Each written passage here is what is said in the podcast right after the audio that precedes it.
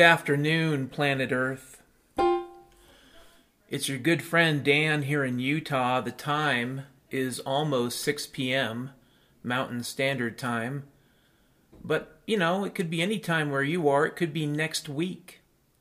You could be an alien scouring the universe for lost tech, and you found my motherfucking SD card in a landfill.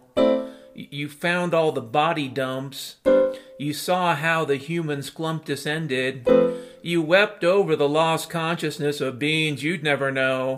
And then you found my motherfucking flashcard, and now you're playing it back to learn the Rosetta Stone, to build the super tech that will take you to the next level, motherfucker. That's right. That's right, you might be listening to me on Earth, but I could be in a spaceship deep in the data bank. You're hearing the echoes of an old dead hobo, your whispers through time. These are whispers through time.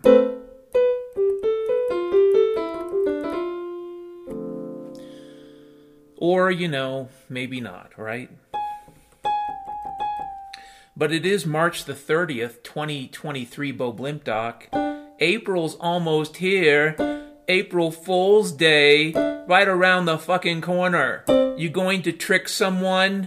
You gonna give them a heart attack? You gonna scare the fuck out of them? What are you gonna do for April Fool's Day?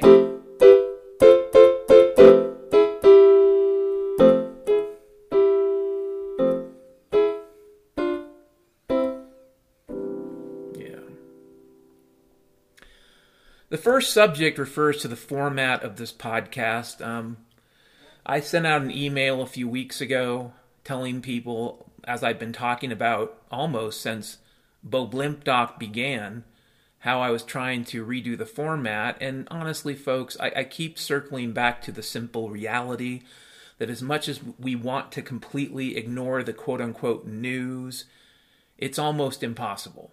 So articles, articles, news articles, purportedly artifacts of journalistic curiosity, they end up in the podcast. Now I'm trying to select for articles that deal with things that are, on the one hand, shocking, but on the other hand, quite banal.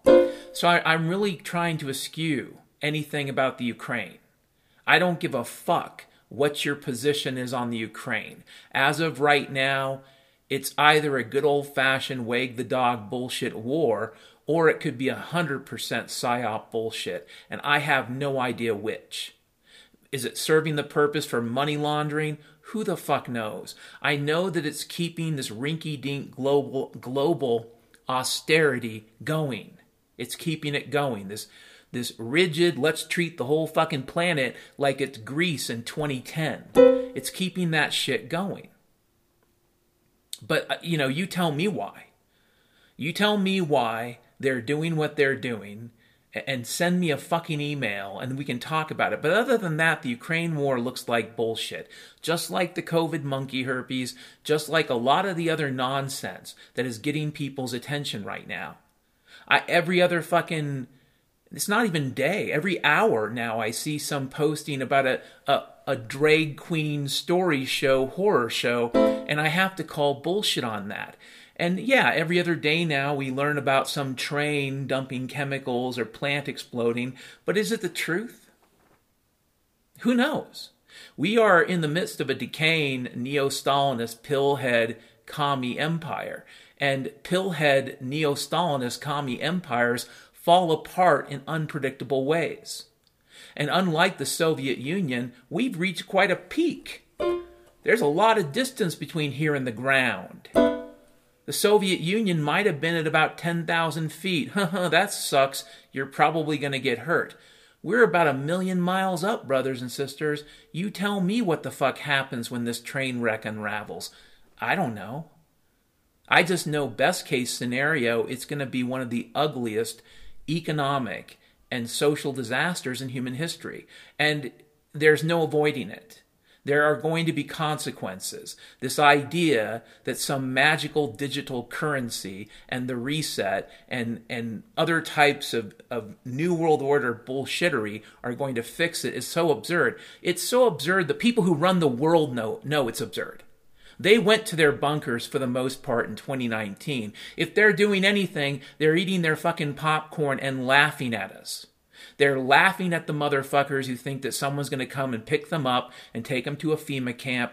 They're laughing at the people who are worried about the government breaking down their door and taking all their AR 15s. They're laughing about the 87,000 IRS agents. They're laughing about the billions of, they bought billions of 40 caliber hollow point. You know what I think they've been doing, brothers and sisters, for the most part, for the last decade or so? They've been stockpiling food if you haven't noticed, if you haven't had that weird experience with the tortilla chip, it tastes like a cornflake flavor experience. Yeah, they've been stockpiling food. They won't admit it. They won't tell the truth about it, and it's not going to be gradual. There are going to be no indications. They did that toilet paper coin shortage bullshit on purpose. It's a traditional fucking, you know, the boy who cried wolf scenario. If they give you a bullshit toilet paper shortage and a bullshit coin shortage, then you're probably going to wait a couple weeks before you worry about the fact that there's no food at the grocery store. Anywho, back to format. I'm taking all your input and I'm going to try to get the format as straight as I can possibly get it. Um, I, I want to get it so that people enjoy the show. Do I actually sincerely believe that anything I would do at this point, even if I had more money, would make much of a difference? Well, the thing that would make the biggest difference is, is you know, would be the following. If I told the largest profitable, profitable, the largest income, high income demographic, every little sordid kind of bullshit they want to hear. If I told you you can vote for Trump in 2024 and you can fix it all and everything's going to go back to normal, if I told thee you can buy Bitcoin and live on the Death Star, yeah, Vader doesn't care, buy some Bitcoin and you can pretend you play pretend, you can LARP Liberty on the Death Star. It'll be great. I can play pretend and talk about how we're going to orbit people around the moon next year. It, to me, if you want to talk about giant flashing signs that tell you when the fuck the show is over, to me, that's one of them. Because whereas I think it was relatively easy to fake the moon landing, given the technological sophistication of the ordinary person in the year 1968 and 69, respectively, Bo Blimp Doc, I don't think it's so fucking easy today. I think there are way more savvy people today with really good telescopes. So the idea, and radios, by the way, and the idea you're going to fake it, that people will accept the fake, no. So I kind of think when they tell us that they're orbiting the moon next year, yeah, you better get your shopping done early, baby. If we're going back to the moon next year, you better take care of your lover. You better tell him how much you love him. Tell her you love her. Tell her in bed. Wake her up. Tell her. Shake her. Say, baby, it's early in the morning. I'm going to make you breakfast, and it will be chocolate pancakes, and I love you.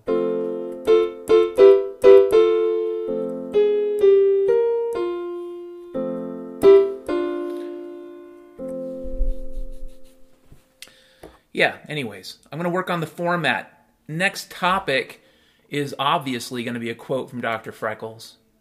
Probably. Hell, HE double toothpicks, hell might be full. But Scompton has still got space, Dr. Freckles. What does that mean? Well, we've talked about Scompton and what Scompton is. Scompton is really just one of these sub uh, neologisms related to Bo Blimp Doc, and Bo Blimp Doc is just another way of saying the great discontinuity, which is something I talked about in November of 2019. I just don't give a fuck about explaining it any longer. Okay? I call it Bo Blimp Doc because it connects on some deep, sort of fuzzy, almost illogical level to tickle that part of your brain that is still capable of sifting some kind of information out of the great data muck. Anywho, Scompton is a place in your heart. You live in Scompton. Scompton's also kind of a crappy place. And you really don't want to be there. And it's filled with gangs and poverty and empty grocery stores. Scompton is filled with lots of people that have cancer and water you can't drink. Scompton doesn't get deliveries of gasoline every day, not even every week. Sometimes once a month you get some diesel and gasoline in Scompton. Scompton is one giant gun free zone. That's why everybody in Scompton owns a gun. yeah, Scompton could be everywhere before the end. I don't know, folks. Scompton's going to seem nice by comparison. Um, hell. Hell could be full. I don't know. You know, there have been b- b- b- billions of people born since the beginning of the human race. If you believe what you're told, if Homo sapiens, as we understand it, came into existence between 200 and 500,000 years ago, and then we immediately started raping and killing Neanderthal. Yeah. You can believe that story, and in that story, there have been billions of people, maybe hundreds and hundreds of billions of people since the beginning. Um, so maybe hell is full. I don't know.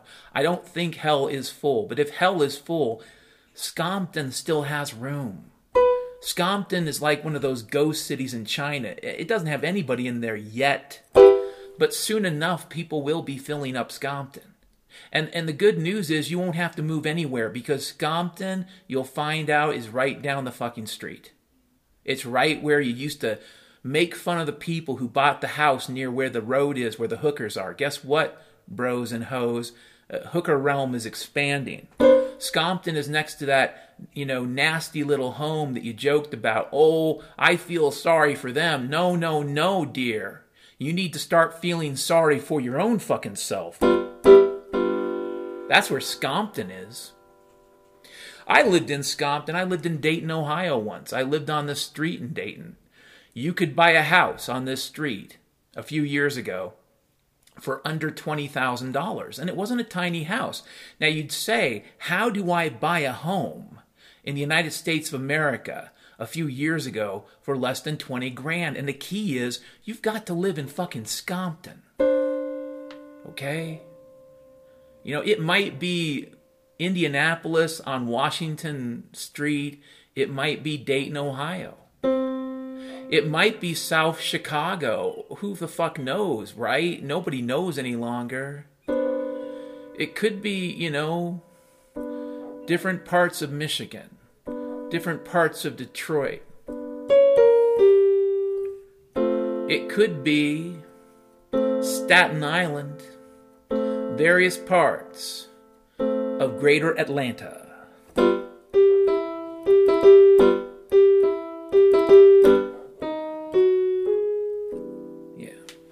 Anyways, hell might be full, but Scompton is open for business. Next topic. I did a religious service yesterday, and um, I made a few mistakes. Most specifically, not on purpose, because I do these things kind of a mixture between an outline and and impromptu.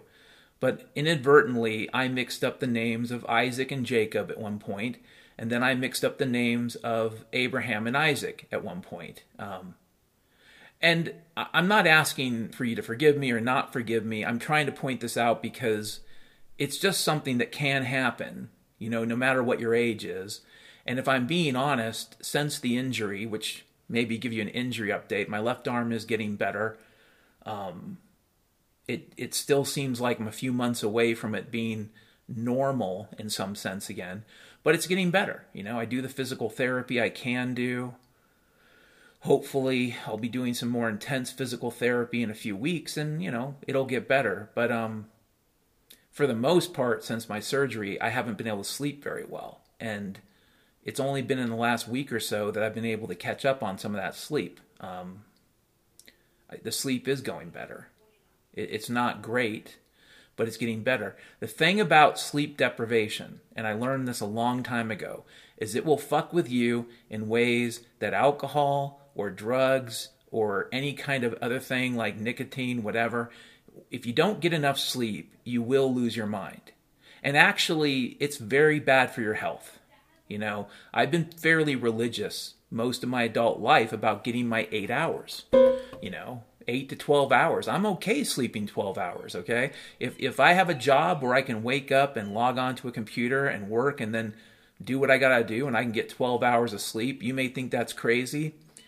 I kind of think that's healthier than many of the other ways that people are living today.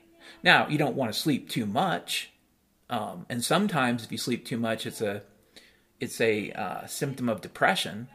But I don't have to tell you, folks. I mean, my humerus was split in two a few months ago. I'm getting better. If you want me to tell you that it's a linear, simple process from having your arm broken like that to being well, it's not. Like most most things in the real world, it's not remotely fucking linear, baby. But I made I made some mistakes. I pointed those out in my notes. As far as I'm concerned, I'm going to move on. I just wanted to just let you know I was aware of it. Um, I respect the role we have as disciples of Christ. I take it seriously and I take it seriously enough that when I do make a mistake, I want you to know about it. Um, and if you find other mistakes, you can email me and say, Dan, you made this mistake. That's okay. I think it should be like that. I mean, I think that's part of what Bible study is, is keeping each other keen and sharp on the word of the Lord. So, next topic.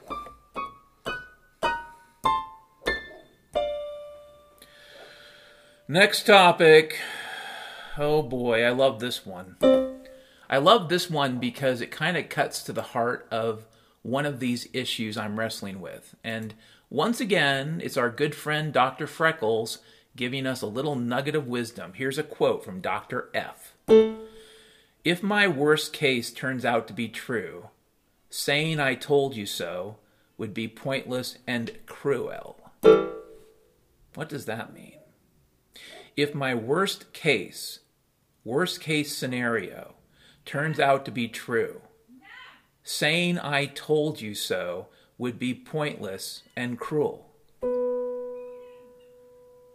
I, I've been trying not to talk about it much because I'll talk about the best case scenario, which, brothers and sisters, the best case at this point is going to be fucking ugly.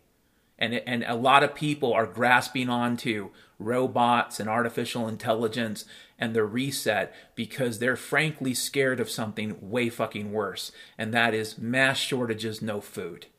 So people are clinging on to this idea that these elite are technological super demons and that they're going to just be able to give you any kind of cricket protein you want.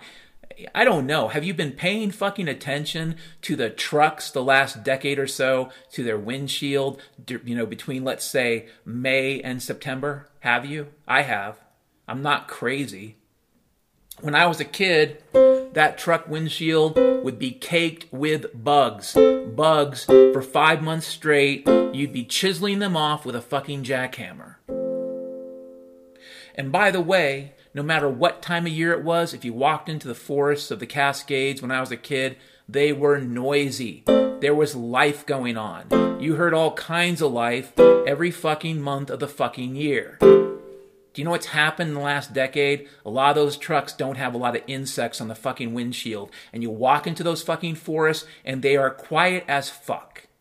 Now, does this mean I believe in Greta Thunberg? No. I'm smart enough to ignore a fool. Are you? You don't want to know what my worst case scenario is. Most of you don't.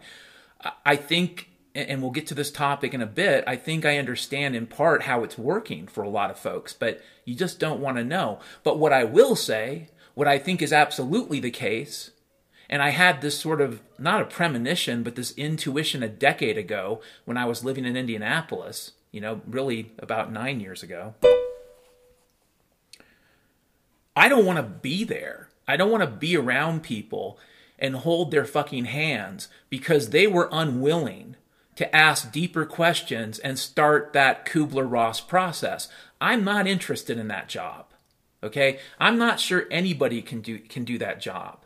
I've mentioned a book by Kuhn, that's K U H N, called The Structure of Scientific Revolutions. And in that book, The Structure of Scientific Revolutions, Kuhn coins the term paradigm shift.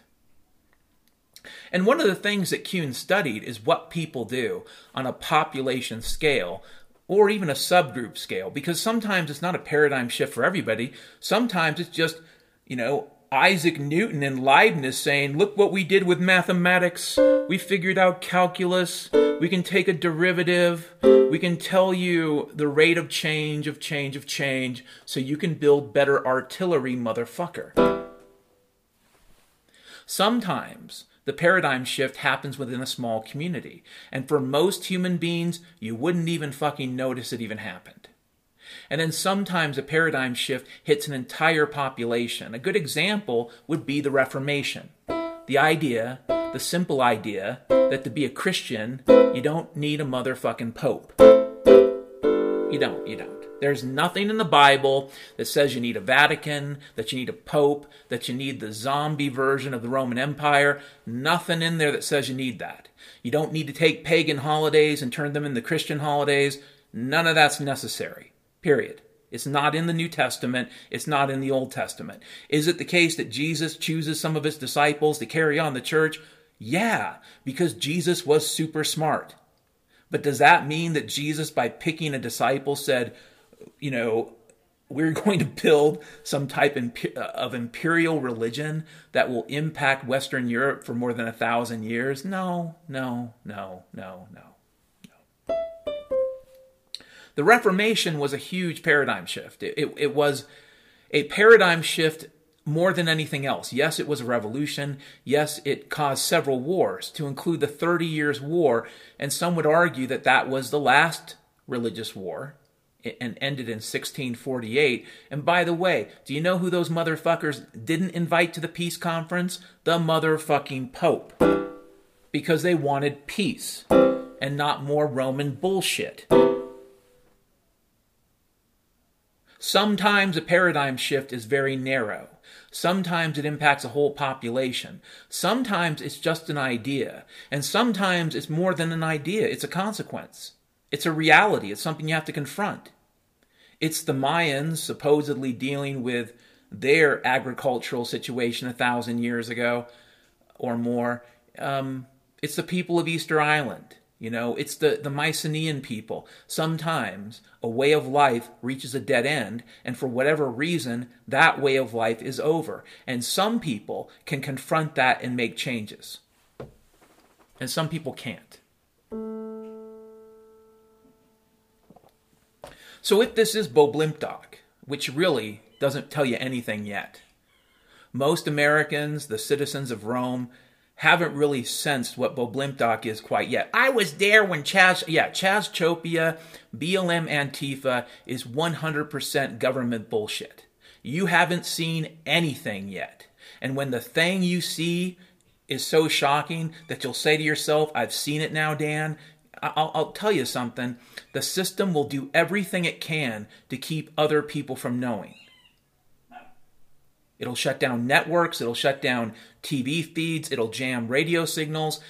When things really do start falling apart and you actually start seeing more of that concertina wire I talked about, you know, the razor wire, that's another indication. You want to know how close you are? Check check for for triple strand concertina. When you start seeing a lot of that, then you're pretty much you know you're close to the end. Which again, who knows? But what I do know is this, telling people I told you so is fruitless. It is it does nothing. It simply makes people more sad and angry.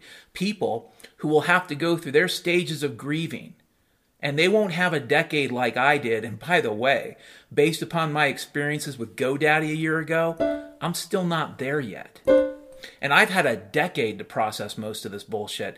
A lot of you folks who were unaware a, decade ago that this was about a decade away, hey, you're going to be going through your stages probably on the day of. And if you don't keep your head, it won't matter how much ammo or food or emergency medical kits you have in your basement. You will be dead. But again, brothers and sisters, towards the towards the beginning of this shift, as it's happening, people will become crazy. Another thing Kuhn talks about is the emergence of very irrational, conflictive behavior. It's not that crazy, though, when you think about it. People don't want to lose what they have. They don't. Why would you? I don't, you know, if I had a fancy home in a fancy city and some motherfucker told me that the value of any home is is the likelihood that you're able to get food and clean water, I wouldn't want to listen to that shit. Food and clean water, we're promised that, right? That's what my econ professor told me. We get that for free. I told you so isn't going to help me at that point and isn't going to help the person who has no food or has to recognize that they're going to pack up their shit and they're going to leave their home behind in whatever commie hellhole is, is emerging. And if they want a chance in hell to survive, that's exactly what they're going to have to do. Leave their home behind, leave their shit behind. They might not even be able to drive out of the fucking city. You know, it's one of the reasons why I've suggested to people, as crazy as it sounds, get yourself some fucking kayaks recreational kayaks because the roads out of a lot of places will simply be impassable. You know? Try getting out of Seattle if all the crazy motherfuckers who did nothing to think about the future, who assumed that water and food were human rights, try to tell those motherfuckers on that day to keep calm. They're not going to keep calm. They're going to load into their 1995 Volvos and they're going to pack I 90 going east and it'll just come to a standstill. You're not going to get anywhere in a car once shit really starts falling apart. I told you so? No. And, and let me just finish the topic by saying this. It's kind of cruel, yeah, but it's also not a Christian thing to do. I don't think the Lord wants us to do that. If we, if we are supposed to help people, fine. Give people warning. But once it happens, I told you so does nothing. What you can do is simply be willing to listen. What I'm telling you is, I don't have to worry about it because once that starts really happening, nobody's cell phones are going to work. And so a lot of the people who would call me up and say, Dan, can you talk to me about this? I don't have to listen to them. They won't be able to reach me. Next topic. So here's another quote from Dr. Freckles, Bros and Hoes.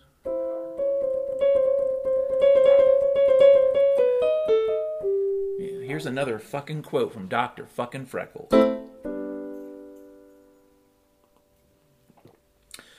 The black market doesn't complain. The black market doesn't whine and complain. The black market doesn't say, Why aren't you coming to?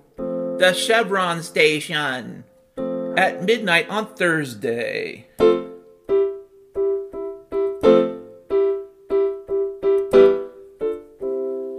Yeah, the black market doesn't complain. There's your quote from Dr. Freckles. What does that mean? Well, ever since about 10 years ago, I attended this um, meetup in Seattle that dealt with Bitcoin. I've suspected, under the surface of the blockchain, Bitcoin, crypto world, that there's a lot of smoke and mirrors bullshit.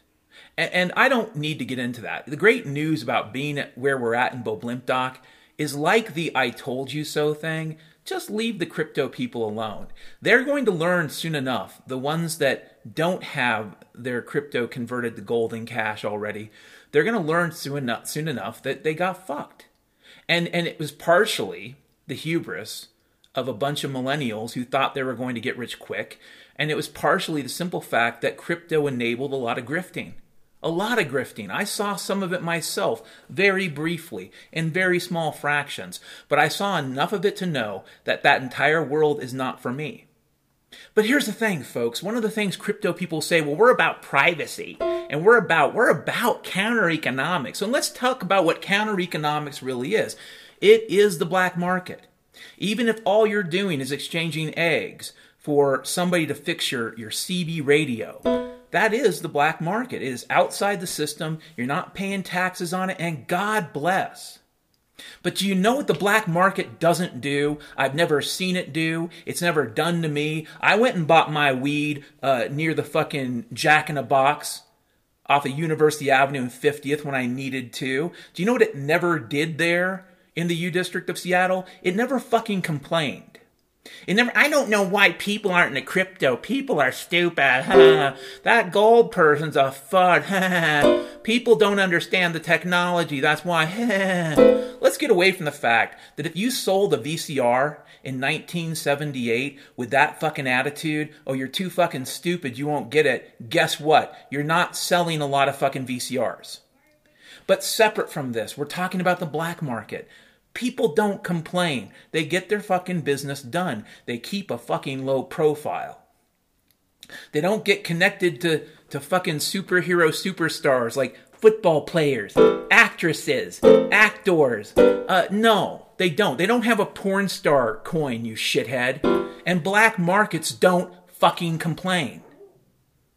Get that through your fucking thick skull. Mr. and Mrs. Blockchain, Mr. and Mrs. Complainer.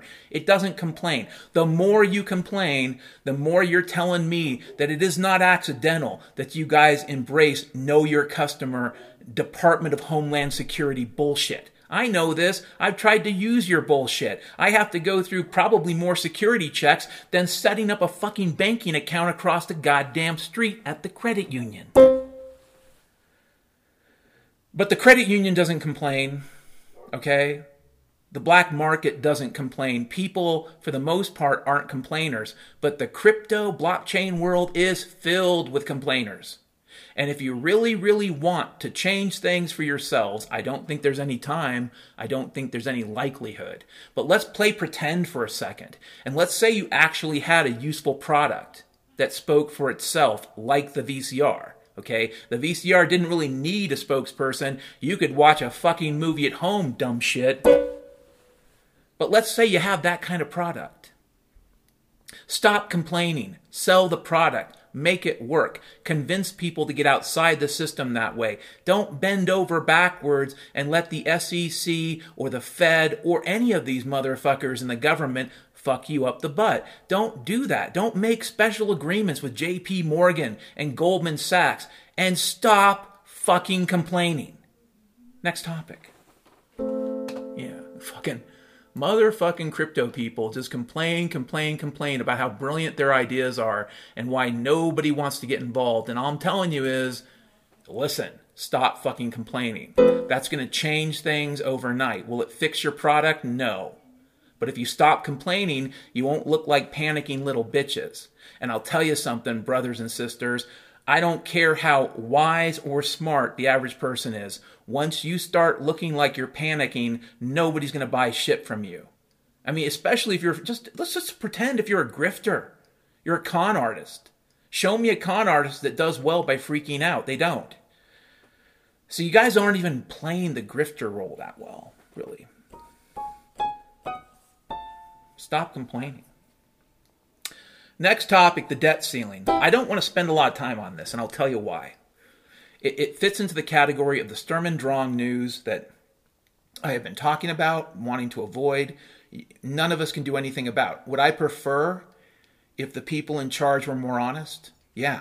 I'd prefer that they would just come out and say the system is so broken that there is nothing we can do but keep raising the debt ceiling until it explodes.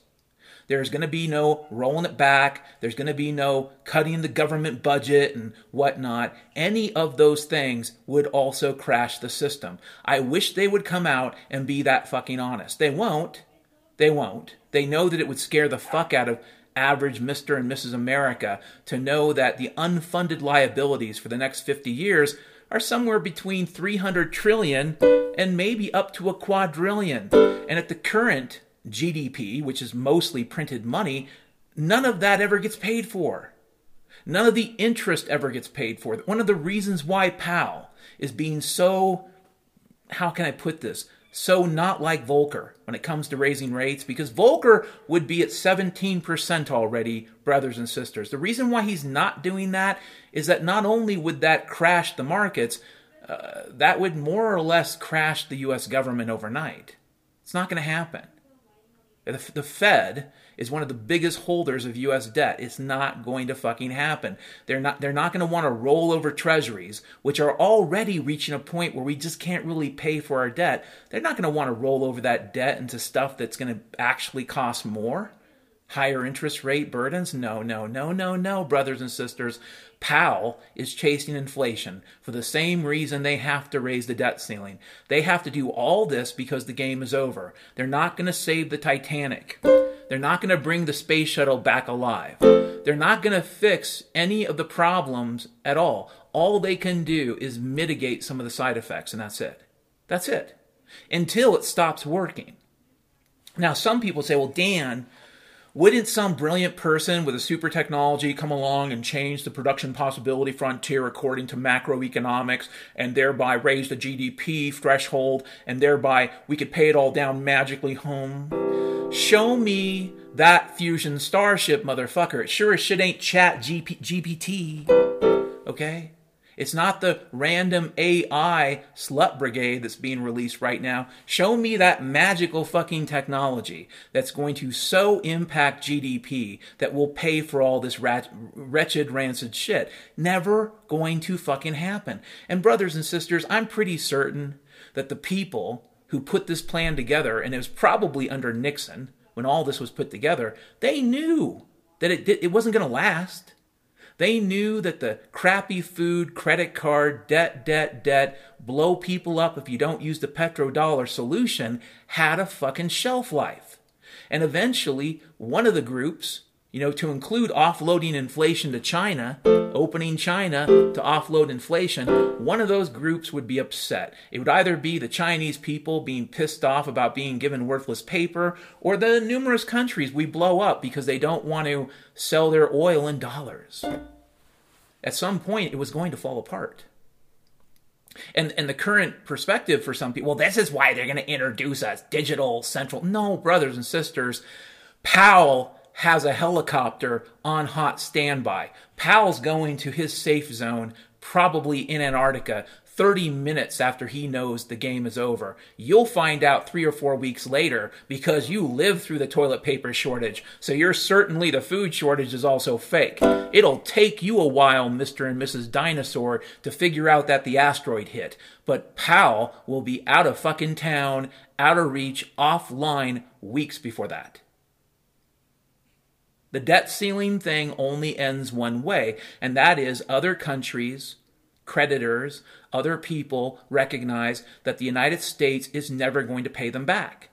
And at that point, the price of, you know, let's say a gallon of gasoline, huh, maybe 60 bucks a gallon, maybe 100 bucks a gallon, maybe diesel is 150 a gallon, maybe a dozen eggs is 100 bucks.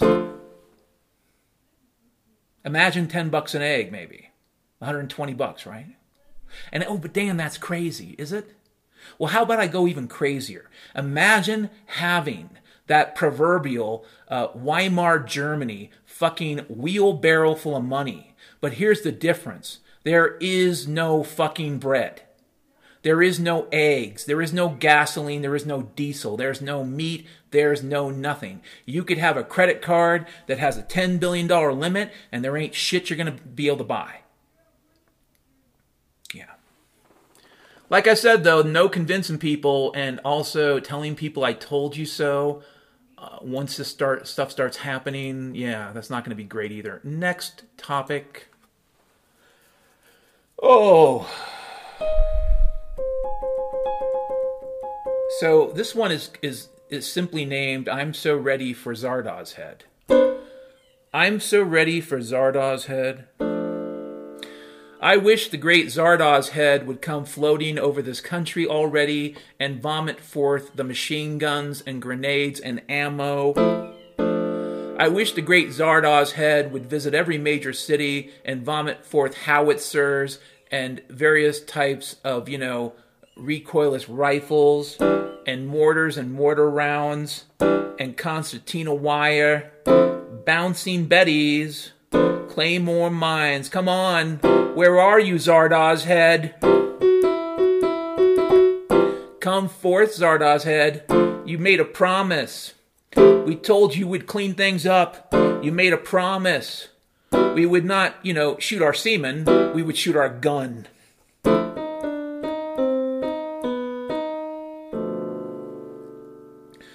Yes, Zardoz head, when are you going to come, gentle Zardoz head?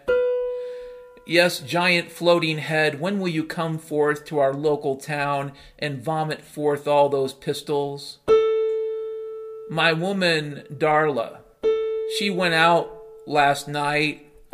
I followed her back to this place, this place where my brother lived. Come forth, Zardoz head. Give me a Colt 45. Come forth, Zardoz head. Give me an Uzi. I'll wake 'em up.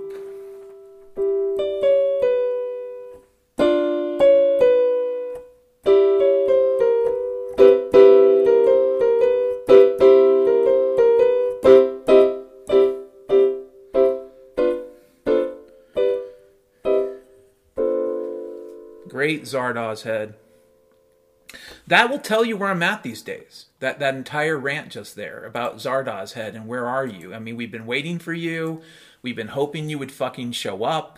You made your promises as Sean Connery ran about in some shitty ass cod piece, shooting his Webley fucking revolver at whatever wretched creature was starving to death in the wasteland, Zardoz head. You told us you'd come forth, Zardoz head, with all your lightning bolts and your power and your laser beam eyes. You tell us you'd give us free cable, Zardoz head. You said you'd, you'd, you'd turn up Cinemax again and give us that Friday night I had back in 1985 Bo Blimp doc after dark, Zardoz head. Cinemax, you promised me, and now comes forth the, the begumbiating. And Sean Connery, I mean, he's isn't he dead now? Is he dead? I'd have to say that of all the outfits Sean Connery wore over the years, to include in the Bond films, his Zardoz Zed outfit, man, I don't know. That is pretty cool though. Next topic.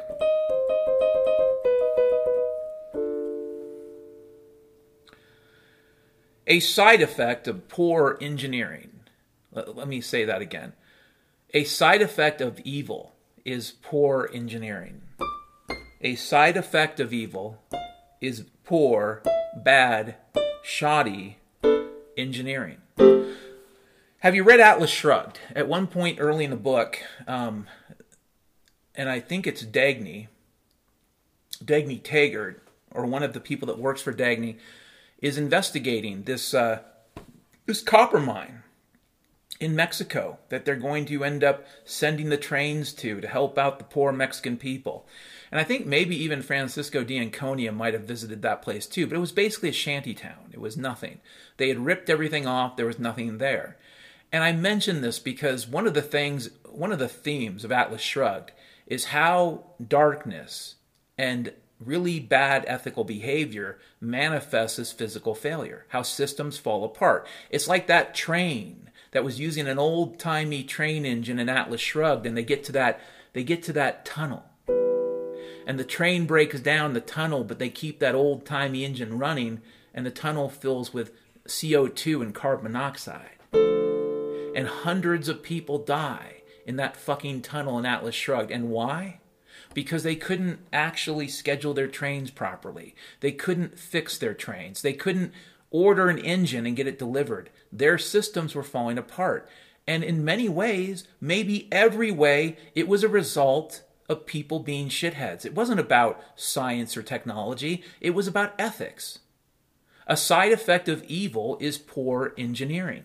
And I've seen it in software, brothers and sisters. I've seen it mostly in the last decade and a half, but I've seen it in software where basically really bad ethical behavior translates into terribly shitty systems. But the thing is, if you're at this point in the game, it doesn't fucking matter. It's like if somebody says, We have a better solution for something. We have a better solution. Imagine, imagine if a company came along and they actually had a quantum entang- a quantum entanglement telecommunication system, which basically means a cell phone that can talk point to point anywhere in the world. It sounds crazy, but maybe one day that technology could be possible. If someone came along and had that technology today, and even if they could demonstrate it, I think the system would reject it. I think ordinary people would re- reject it. I think the government would tell you it gives you cancer, and ordinary people would believe it. Um, It doesn't matter at this point. If you have a good idea, chances are no one will listen or it will be watered down by an ocean of really shitty ideas. You're not going to fix things at this point. I mean, if you enjoy the Atlas Shrugged comparison to where we are at, we are, in terms of organizing America, exactly at the point in the story where shit starts falling apart. We are there. We have been there probably for at least 20 years, but we are definitely at Scompton now. We're all going to be at Scompton soon enough, but the core systems that run things, they're already operating out of Scompton. A side effect of evil is poor engineering.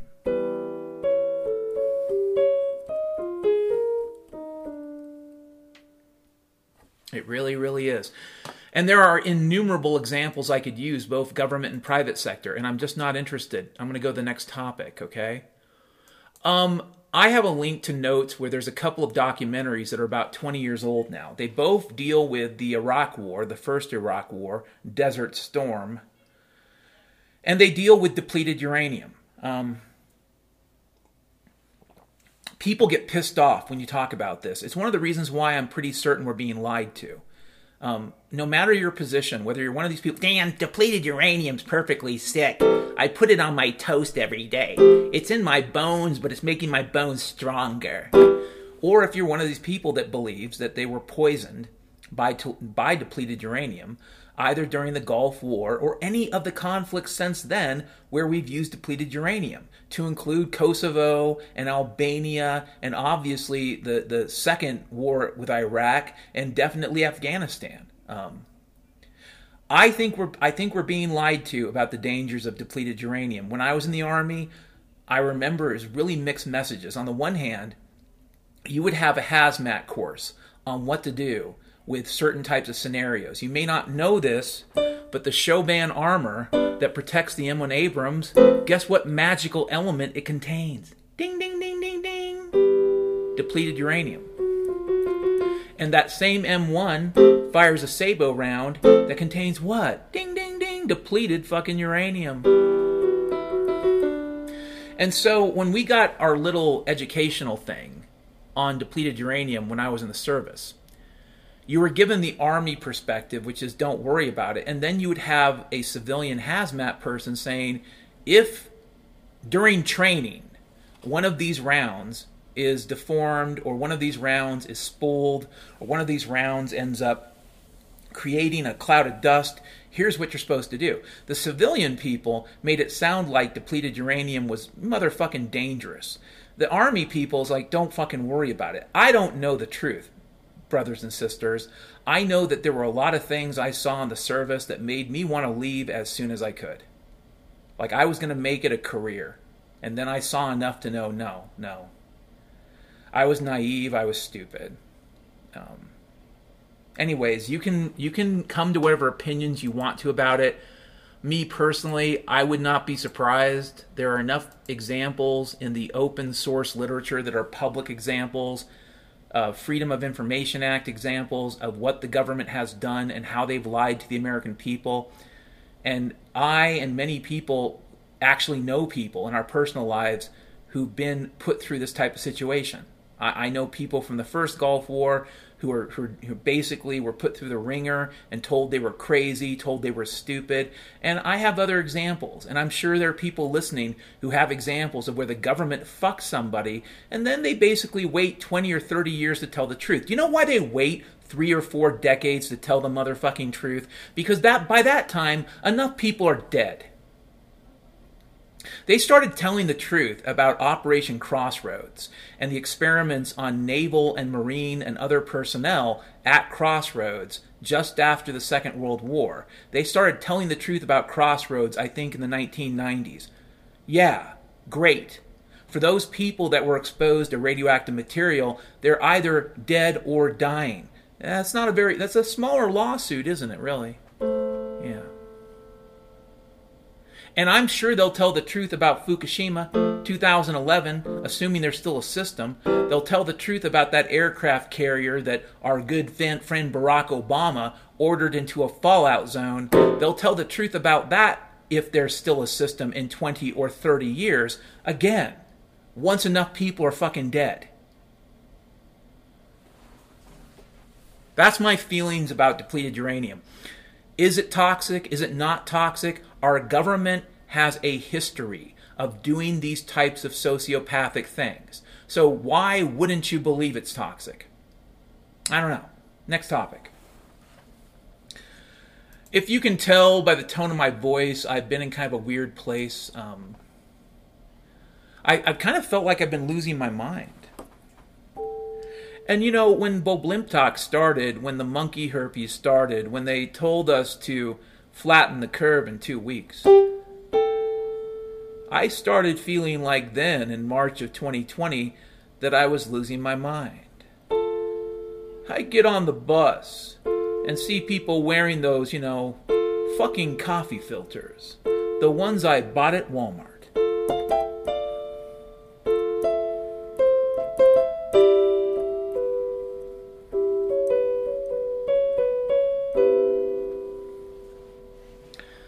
I also don't know if I care. You know, I screwed up a podcast yesterday.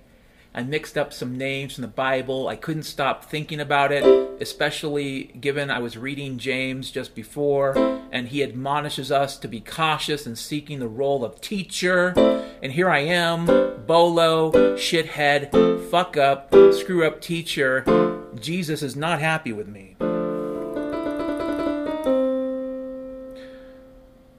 I wonder about trying to make money, but I don't know if I care. I mean, I want money. I just don't know if I want to do the crooked hooker things I got to do to get it. Been watching this old show that hadn't been available in a while online, not for a long time. I hadn't watched it since I was a kid in the 70s. I watched it on TV. And it looks like they've digitally remastered it, editing the background to add in some geoengineering spraying, as if the clouds it might have shown, the ones from my youth, would be too fucking shocking to see. So better to hide all this forever, right, motherfucker? I could use a hooker and take a trip to the movies with this slut. We would share a large popcorn covered in butter and then slip off to the men's room to find that swift harmony of grease zone. She'd ease all over my pants as I left my mark on her shoes. And then we'd get chased off by the theater manager. And then what? Me and my hooker would rob the drugstore. I don't know.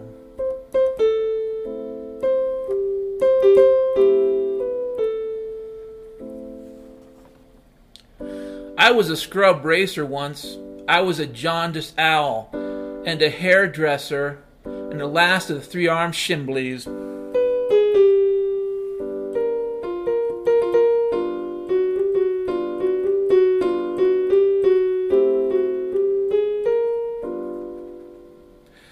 I could wrestle crocodile. I could wrestle crocodile. I could wrestle crocodile and snort coke and find love on the edge. I lived in a box outside of Grinkin Town where the noodle people eat their ramen and then vomit up their rat slurry to sell the weirdos from Paris. They can eat their own flesh to soften the blow from heaven. I don't know. I don't know if I care. I wonder, though. I wonder about my madness and whether it's a superpower. Maybe my insane rage will be my ticket to fame. I'll grow an army of dingus freaks, and we'll wear leather and steel and hunt the squirrel and live off of old time hooker soup.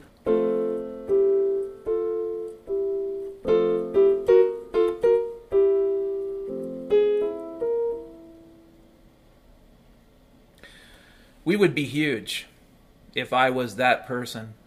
If I had my dingus army, we would be huge and unstoppable if I cared. My madness is my laser beam love. I can sky glide in raspberry make believe while Gertie and Bertie fondle the ruckus prince in my study. We will have musket parties and drink spiced rum from some trendy blender. Our silk hide servants will grow Stygian grub for our pies. Sometimes I stare at the holes between the holes. You ever do that? I see the fragmentary alliance between disarray and entropy and their queer love pack. The particle streams reverse themselves, and Ron Jeremy starts selling enhancers late at night on channel 26.5. Your Mexican lover is none other than Rolanda. Your Mexican lover is none other than Rolanda. Rolanda, Rolanda, Oshanda, she's your lover now, fall in love. I knew this guy from Sheffield in the UK. He was a triple toker and a gasoline smoker. He had an MG and would drive real fast. His girlfriend was named Jacy, and she had red hair and a pale, pimply skin. But he was sane. The one from Sheffield. What a blessing.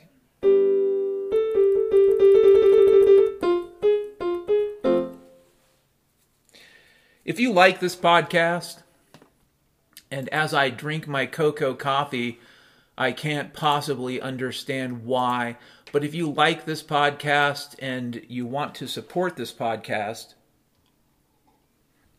listen to the disclaimer. Have you taken care of your food, your water, your shelter? You need to take care of those things first. Have you taken care of the people you love in your life, the people you know around you? I don't mean social media. I don't mean Twitter. I don't mean motherfucking Facebook or TikTok. The people right next door, your family, your friends. Have you done it? Do you have some food on hand? You don't have to have a year's worth. Honestly, you could have a hundred years worth, and I'm not sure it would make a difference. But you should have a few months on hand to give yourself a little bit more time for sanity. If you do, make sure you take care of your pets. Make sure you take care of your dog. Your dog will die for you when the cannibals come for you. When the freaks and the deeks and the dringus folk and the chud come to eat your flesh, your dog will protect you. So please, when you're thinking about prepping for your family, remember your family's best friend. But if you've taken care of your food, your water, your shelter, your hooker wife, if you have a pile of cocaine and 2,000 tons of chili, and you have enough dog food for all your dogs for at least a thousand years, and you still have money left over, and you want to donate to my podcast even though I made fun of your blockchain and your crypto, fat chance. But if you do want to donate, there'll be a link to PayPal. It is the only way I can get money right now, and frankly, I'm not sure how much longer that's going to last. I mean, I don't mean in terms of the big show. I mean that it's possible that they shut down people like me completely from getting money. Uh, you know, in the not too distant future. If that happens, it happens. I'll let you know. There were some rumblings of that a few months ago. But um and interestingly enough, that kind of triggered the events that led to me breaking my arm. But that being said, bros and hoes, if you want to donate, there's a PayPal link while supplies last. You know, I, I need to pay rent next month and I don't have my rent money yet. So if you want to donate, I can pay rent money for April. I don't get kicked out of the basement. I don't have to move into the mountains and hunt coyote. Also, though, make sure you take care of yourself. So that's if you have the money. I'll figure out a way. I always do. These aren't easy times. For your good friend Dan here in Scompton, Utah, not too far from Town, just down the road from Bobjimbulus, in the shadow of the Uinta Mountains where the Wookiee people watch with jealousy and hunger and thirst, bloodthirst. It's almost 7 p.m. Mountain Standard Time here in Scompton, Utah. It's Thursday. Tomorrow's Friday. Tomorrow's the end of the week. Maybe it is for you. Go enjoy yourself. Find, you know, fall in love. Have a nice dinner. Go to that new whiskey bar. go have some of that scotch that requires that essentially purified distilled motherfucking water. You add a drop to it to release the flavors. You tell yourself that, but all you want to do is get drunk and have a great rest of your Thursday.